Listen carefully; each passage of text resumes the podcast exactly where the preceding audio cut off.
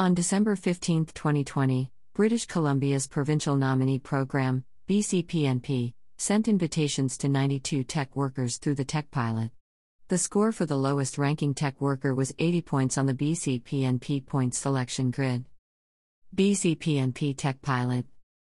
The Tech Pilot is a dedicated pathway to permanent residence for tech workers who have job offers in BC. It offers prioritized processing and a dedicated concierge that provides information to both applicants and employers to help them navigate the immigration process. Candidates must first apply to BCPNP to be considered for the program.